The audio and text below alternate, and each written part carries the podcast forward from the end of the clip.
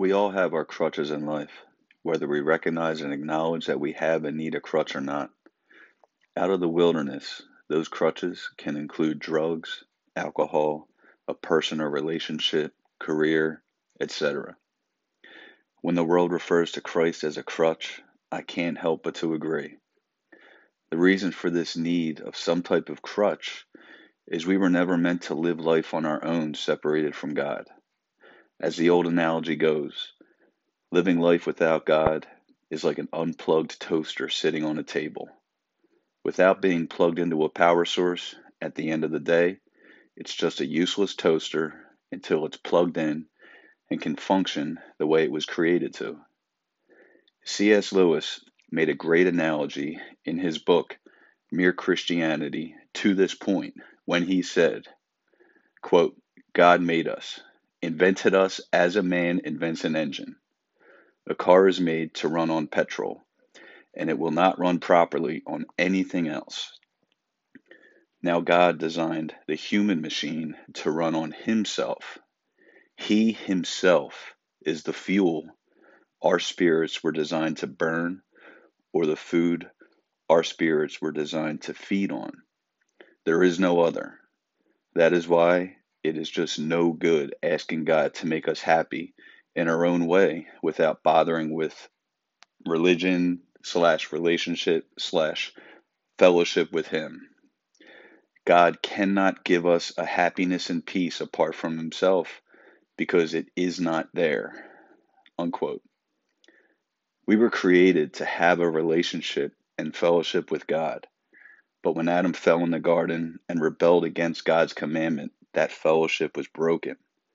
Bad news, right? Now what? Well, God loves us so much. In his infinite wisdom and counsel, he already had a plan to restore that fellowship through the death and resurrection of his son, Jesus. Right when man fell, God promised that he would make a way for his people to have that fellowship again. He says in Genesis chapter 2, verses 15 to 17. Then the Lord God took the man and put him in the Garden of Eden to tend and keep it.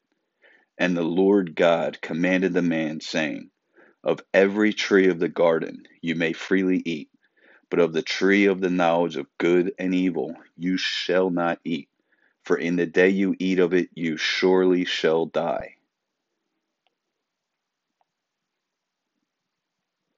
Also, in Genesis chapter 3, reading the whole chapter.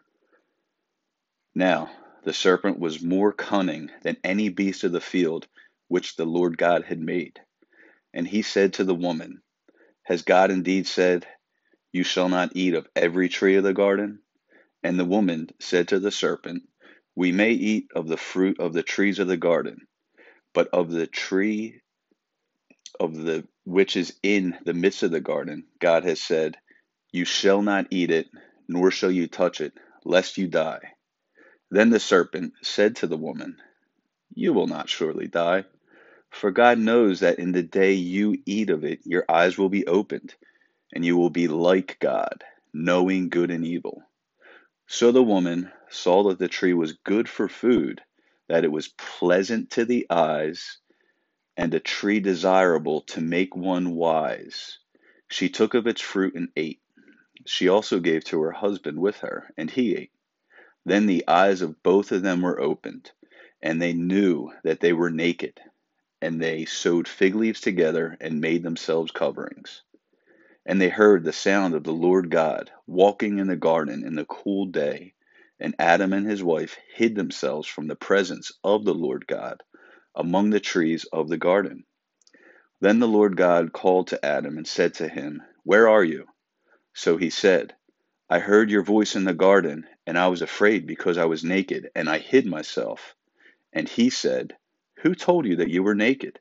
Have you eaten from the tree of which I commanded you that you should not eat? Then the man said, The woman whom you gave to be with me, she gave me of the tree, and I ate. And the Lord God said to the woman, What is this you have done? The woman said, The serpent deceived me, and I ate. So the Lord God said to the serpent, Because you have done this, you are cursed more than all cattle and more than every beast of the field. On your belly you should go, and you shall eat dust all the days of your life.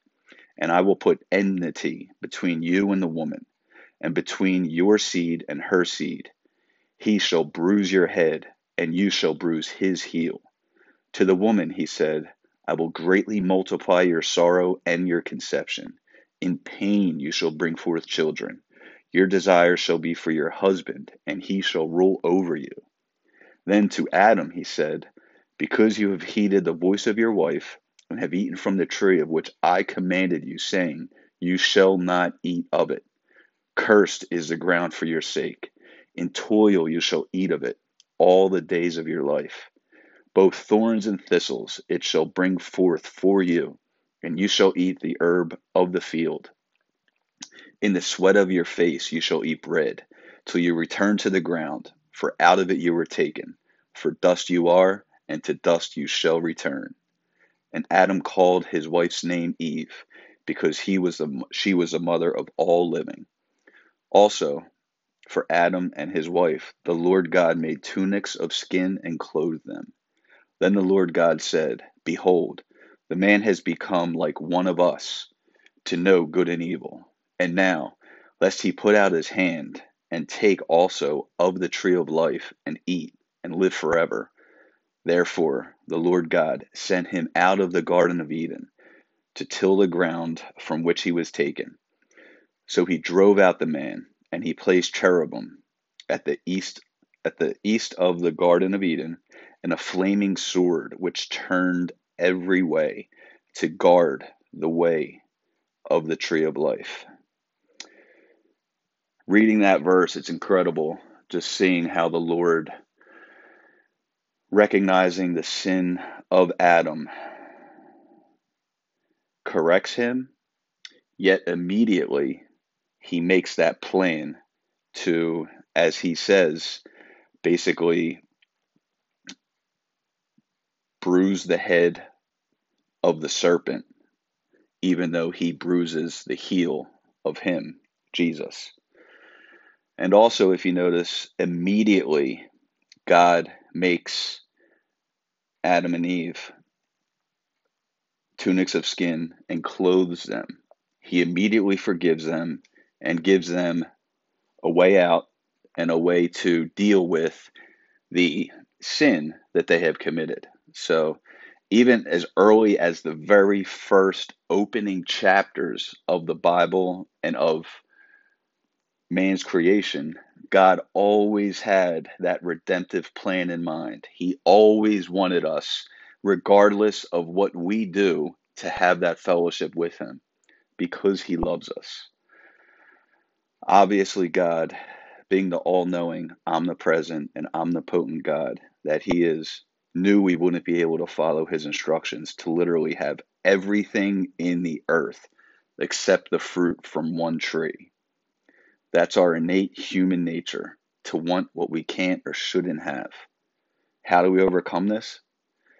By finding a crutch to either comfort us in our rebellion, such as the things of this world, or by leaning on the crutch of life, truth, forgiveness, and so much more in Christ. I don't have all the answers, and this life is a constant battle and struggle between my will and His will for my life.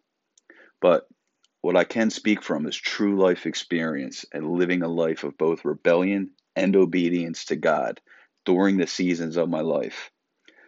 And I, like anyone else who ultimately puts their hope and faith in Christ, can promise that a life of fellowship and obedience to God is so much more fulfilling than a life in the wilderness. The loneliness, depression, emptiness, and everything else that comes along with worldly crutches are what lead to the broken humanity we see around us. The hope, love, peace, joy, and everything else that comes along with obedience to Christ is why we choose to follow Christ. No one is perfect, and that unrealistic expectation should never be put on anyone. But Should a Christian be a reflection of Christ and his character? Absolutely.